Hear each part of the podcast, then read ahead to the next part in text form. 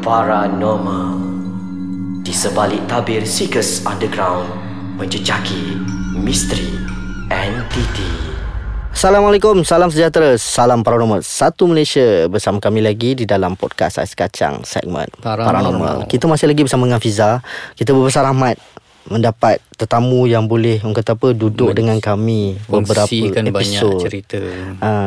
Jadi kita nak sambung episod minggu lepas. Tinggal sikit je lagi. Mhm. Kan? Seingat aku waktu tu uh, bila keadaan dah menjadi sunyi, so kita orang pun dah dikata macam okey dah boleh keluar semua. So bila keluar ni seingat aku masa tu pihak Poseidon letak tiga botol kosong. Dan yang menjadikan semua orang terperanjat pasal budak-budak ni tak pernah tengok benda ni. Eh, tak pernah tengok. Diorang sekadar dengar cerita aku. Bila bila aku balik pada shooting seeker Diorang akan tanya bang macam mana macam mana macam mana kan? So bila tengok dengan mata kepala diorang sendiri Ada satu isi di dalam botol tu Membuatkan diorang terus macam Apa benda dalam ni? Hmm. Dia satu benda macam nak kata dia berbulu pun tak juga. Dia berbulu sikit. Macam kalau sekali orang tengok Kalau orang tak kenal jenis-jenis jin ni Orang akan cakap oh ni macam jenglot ha, Tapi bentuk dia macam jenglot lah. Bentuk macam Ah, So dia dipenuhkan dalam satu botol mineral besar Bentuk Ah. macam jenglot berbulu halus hmm, Kuku Muka panjang macam biawak hmm. hmm. Kenapa aku nampak benda ni Feedback Feedback balik. Ha. Jadi benda tu membuatkan semua orang Macam terus tanya kat aku. Kata bang teruk sangat ke benda yang dah dihantar ke rumah ni? So aku cakap dengan orang Aku bukanlah orang yang betul Yang sepatutnya korang tanya. Sepatut korang kena tanya sendiri Daripada pihak Poseidon. Tapi malangnya Pasal malam tu membuatkan kita semua letih. Jadi kita orang tak sambung lah sesi tu. Tapi Alhamdulillah Sesi tu selesai Dan kita dapat lah Daripada tiga botol Satu botol berisi yang betul-betul nyata lah. Orang kata daripada gaib dinyatakan. Yang bestnya botol ni Kita orang semua ambil gambar tau. Jakun, Ah. jakun lah jakun. Ambil gambar, ambil gambar, ambil gambar. Eh dulu kita selalu buat dalam Ah, siklus Tarik ambil gambar, ambil gambar, ambil gambar. Lepas tu yang bestnya Waktu tu Fiza dengan Tim Poseidon ni dah Dah beransur balik dah ni. Aha. Dah beransur balik And diorang cakap kata Diorang nak buang botol ni dekat sungai Ataupun laut lah. Yang Mhm. mana diorang jumpa dulu. Lepas tu Yang bestnya Bila Fiza ni Salah seorang pada tim Poseidon ni Tunjuk gambar tu balik kat kita orang mm-hmm. Yang diorang snap Gambar tu dah jadi darah Dalam Oh, botol tu dah lah. dipenuhi darah Lepas tu botol tu seingat aku Macam berkerepot panas Macam Hmm. botol plastik dilayar dengan api kan. Aha. So dia berkerepot panas. So kita orang macam Eh apa jadi macam ni kan?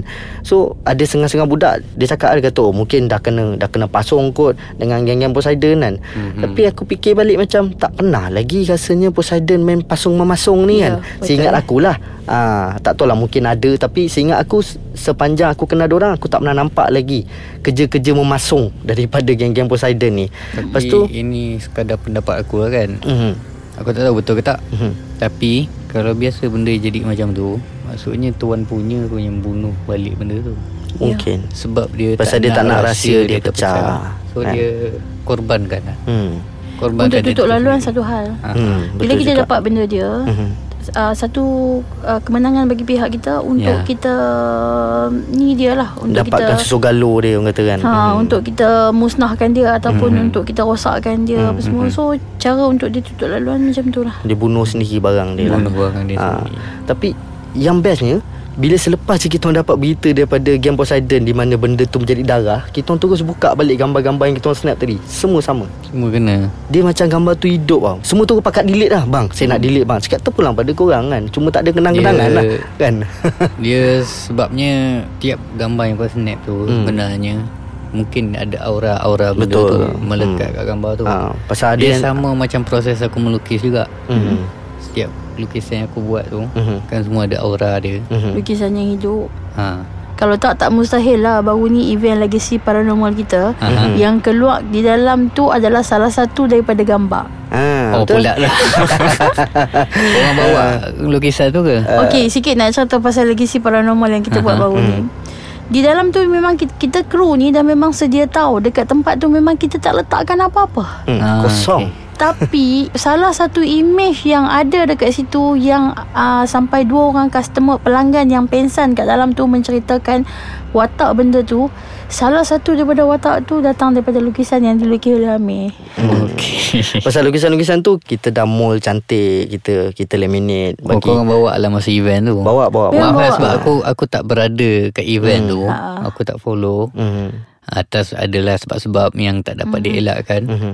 So, aku tak tahulah korang bawa ke tak lukisan tu, korang pamer ke tak kan. Dia pamerkan semua. Hmm. Tak apa Aku memang nak sentuh Bab orang kata apa Paranormal uh, Legacy paranormal Malaysia ni Mhm. mm-hmm. Tapi kita berehat dulu Kita akan bersambung selepas ni Alright untuk sambungan ni Kita mungkin lari sikit Daripada penceritaan Cerita-cerita Yes. seram Tapi kita akan masukkan juga Sikit sebenarnya Untuk Aha. selingan-selingan lah Ni kita nak ceritakan sikit Pasal baru-baru ni Kita buat uh, Orang kata apa Pelancaran Legacy Paranormal Malaysia Di mana uh, Combination of two groups and uh, dah Seekers Underground Ataupun sekarang dah diubah Namanya menjadi Paranormal Underground Dan juga uh, Poseidon Paranormal Team sebenarnya legasi paranormal ni dah dirancang sejak berapa tahun? Lama dah kita Lama. rancang Agak lama kan? Sejak arwah Abang Syam ada lagi. Hmm. Ya. Dah lama kita rancang Cuma kita tak mendapat masa yang sesuai Dan juga Ya. orang kata apa Kata sepakat yang cantik kan Jadi malam tu sebenarnya Kalau ikutkan macam Fiza cerita tadi lah Kita Yang bestnya malam tu Orang semua datang macam Eh asal ada kemah kat luar Siap bertutup Ah, Rumah hantu Hmm. kan, dia orang buat rumah hantu Okey. kan. Geng-geng Poseidon ni Orang kata apa Merelakan diri diorang di make up So oh. ada macam-macam jenis hantu dalam tu Aha. kan, Dengan efek asapnya Dengan nak Wah. jadikan ha, Nak jadikan lagi seram Hujan tak berhenti-henti Ah, ha, Memang hujan sepanjang malam tapi semangat kita ni Mhm. mm-hmm. yang buatkan benda tu jadi sampai lah orang kata apa pihak Poseidon ni uh, dengan pihak Rabat Cafe sendiri orang kata apa bawa lagi dua biji kemah untuk Oi. sambung jadi orang tak ada kena hujan. Oi. Ah, tapi tadi Fiza ada cerita sikit tentang Aha. salah satu lukisan yang daripada kau lukis tu Aha. yang telah mengeluarkan auranya sampai dua orang daripada pengunjung pengsan. Wuh. Ah, tapi aku tak tahu cerita. Aha. Ah, dia orang cerita dekat Fiza sendiri so kita nak dengar cerita daripada Fiza. Fiza. Fiza, macam mana cerita? Lukisan yang mana dan apa cerita sebenarnya? Okey, petang tu kita mula daripada petang tu lah. Sebenarnya uh, kami buat persiapan daripada malam tu lagi. Mm-hmm. Sehari sebelum event kan. Yes. Tapi yang paling ketara petang tu uh, kita perlukan pokok pisang sebenarnya. so budak-budak aku ni Okey akan pergilah ambil pokok pisang dekat tengah padang. Aha. So tak tahu dekat mana yang yang dia orang ambil kita tak tahu. Bawa balik lebih kurang dekat maghrib dah time tu. So bawa masuk kat dalam tu ikatkan dekat penjuru tu semua. Bila dah start maghrib Suasana dah dah bertukar dah dia, Hmm. Kita dah rasa dah Dia punya feel dia Saya rasa pelik je. Macam ada something yang tak kena. Masa tu pun kru-kru seekers Tengah setting Hmm. uh, Lukisan-lukisan Hmm, tu tengah. Dah start digantungkan. Oh, di dalam kemah yang suasana dia gelap So kita bawa masuk barang-barang pameran kita Termasuk hantu-hantu apa semua yang ada. Lepas tu Salah seorang daripada kru kami ni Tiba-tiba kaki dia terpijak pisau Ui. Benda yang paling kita tak suka sekali Ada darah kat dalam tu Yes, yes. Betul. Memang paling kita tak suka Tapi benda ni sebenarnya Sebaik-baik perancangan kita Baik lagi perancangan ha, Allah. Perancangan Allah Ta'ala Dan perancangan si pihak Syaitan ni hmm. sebenarnya Dia dah merancangkan sesuatu Betul. Supaya terjadi Hmm, yeah. sesuatu Hmm. Terpijak pisau Bila Mhm. terpijak pisau Di bawah rimbunan pokok Tak tahu siapa yang letak kat situ Kaki dia terluka Mhm. Bila terluka Darah ni dah ada dekat situ dah Ya. banyak jugalah darah Lepas tu suasana tiba-tiba hujan Bila hujan hmm. dalam kemah semua masuk ayak Bila masuk ayak Darah tu dah Dah spread lah. tersebak hmm. dah Serata-rata dah Cakap ish macam mana ni? Nak cuci dah tak ada masa dah. Hmm. hmm. Time tu fikir Nak cuci dah tak boleh lah Dah limit dah masa. So kita terpaksa biarkan darah dia dekat dalam tu. Mhm. Bayangkan tempat yang macam tu Dinaikkan aura Diberi pula minuman untuk dia kat situ. Hmm, mhm. Bayangkanlah apa jadi. Kita tak fikir langsung Malam tu nak jadi sampai macam tu. Sampai kas, sampai pelanggan masuk Boleh pengsan semua Kita tak boleh bayangkan. Yep. Salah seorang yang pengsan tu Bila kita tanya dia balik Apa yang dia nampak sebenarnya? Nampak hantu mana? Dia cakap semua hantu tu Hantu yang kita sediakan. Mm-hmm. Cakap terkejut sebab apa? Pocong ke Pontianak ke Orang minyak ke? Dia cakap saya terkejut yang Dekat pokok pisang kak. Dekat pokok pisang? Macam Padahal mana pokok rupa pisang tu tak ada Ha. tak ada hantu kat situ Tak ada pun hantu kan? pun Hmm. Tak diletakkan pun. Macam mana rupa dia Ah, rambut dia Rambut panjang. ah, ha, panjang Kuku panjang. Lepas tu muka dia Saya tak nampak Saya tak nampak mata dia Semua apa semua kan Lepas tu bila Ingat-ingat balik petang tu Masa dah setting semua Sebelum semua orang masuk kita ada duduk kau dekat tempat lukisan tu sebab nak mengingatkan air, air nanti lampu tu padam semua tau. Nak tengok faktor cahaya macam mana. Tiba-tiba terpandang satu lukisan ni.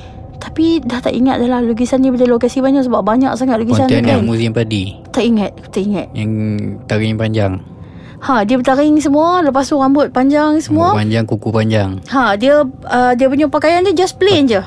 Pakai yang just plain plain je. Labuh semua just plain. Lepas tu Ada carik-carik kat baju tak pasti. Lepas tu bila terpandang tu tiba-tiba, ish, ya Allah. Tiba-tiba benda ni macam satu tarikan. Lepas tu bila salah seorang pelanggan tu jatuh, dibawa keluar, masuk pula pelanggan yang kedua, jatuh juga di lokasi yang sama. Yang sama. Tiba-tiba salah seorang daripada kru kami yang jadi Pontianak kat atas kereta ni, Mhm. dia rasa macam dengan ada something dekat belakang dia. Betul-betul dekat pokok pisang tu. Dia dah tak tahan, hantu pun dah melarikan diri. Dia pun dah terjun daripada kereta tu. Dia terpijak kaca pula kat dalam tu. Aduh. Pula, So Bila terpijak darah. kaca bertambah pula darah kat dalam tu. Hmm. Tempat tu dah jadi satu tempat yang kita tak boleh nak kontrol lah. Hmm. Tu pasal malam tu waktu sesi menyiasat uh, Fiza dan juga Ijan tak follow tau. Diorang Oh, diorang memang nak make sure dekat Standby kat kedai lah. ah standby tu. So kita yang pergi kan. Jadi kita nak ucapkan ribuan terima kasih kepada Fiza kerana sudi untuk bersama dengan kami selama berapa episod eh?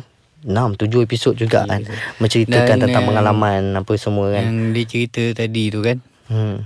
Uh, Yang first aku dapat gambarannya Pontianak Museum Padi Aku rasa yang lain tapi Yang mana eh? aku rasa yang ni ni yang dekat Tengganu Kolam Puteri.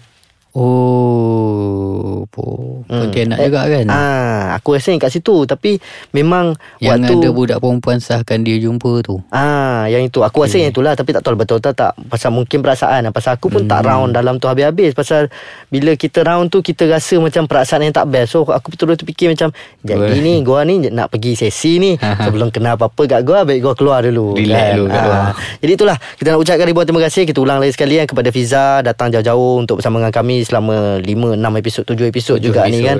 So insyaAllah kita akan bersama lagi di episod akan datang. Mungkin ada tetamu yang lain. Surprise kan. Jadi macam biasa. Sebarang Dan, pertanyaan. ah, ah, Dan komen. satu lagi Ah. kita harap Apa ni Paranormal Underground Dan Poseidon dapat meneruskan kerja sama Legacy yang, Paranormal Legacy Malaysia. Paranormal Malaysia. Uh, InsyaAllah kita akan merangka lah beberapa projek. Jadi uh, masa sangat-sangat mencemburui kita. Kita dah sampai di penghujung uh, episod. Jadi uh, insyaAllah kita akan bersama lagi di episod akan datang di dalam uh, podcast Ais Kacang segmen Paranormal. Paranormal. Dan macam biasalah kalau ada apa-apa komen semua boleh tinggal dekat ruangan bawah ni. Kita jumpa lagi insyaAllah di episod akan datang. Assalamualaikum.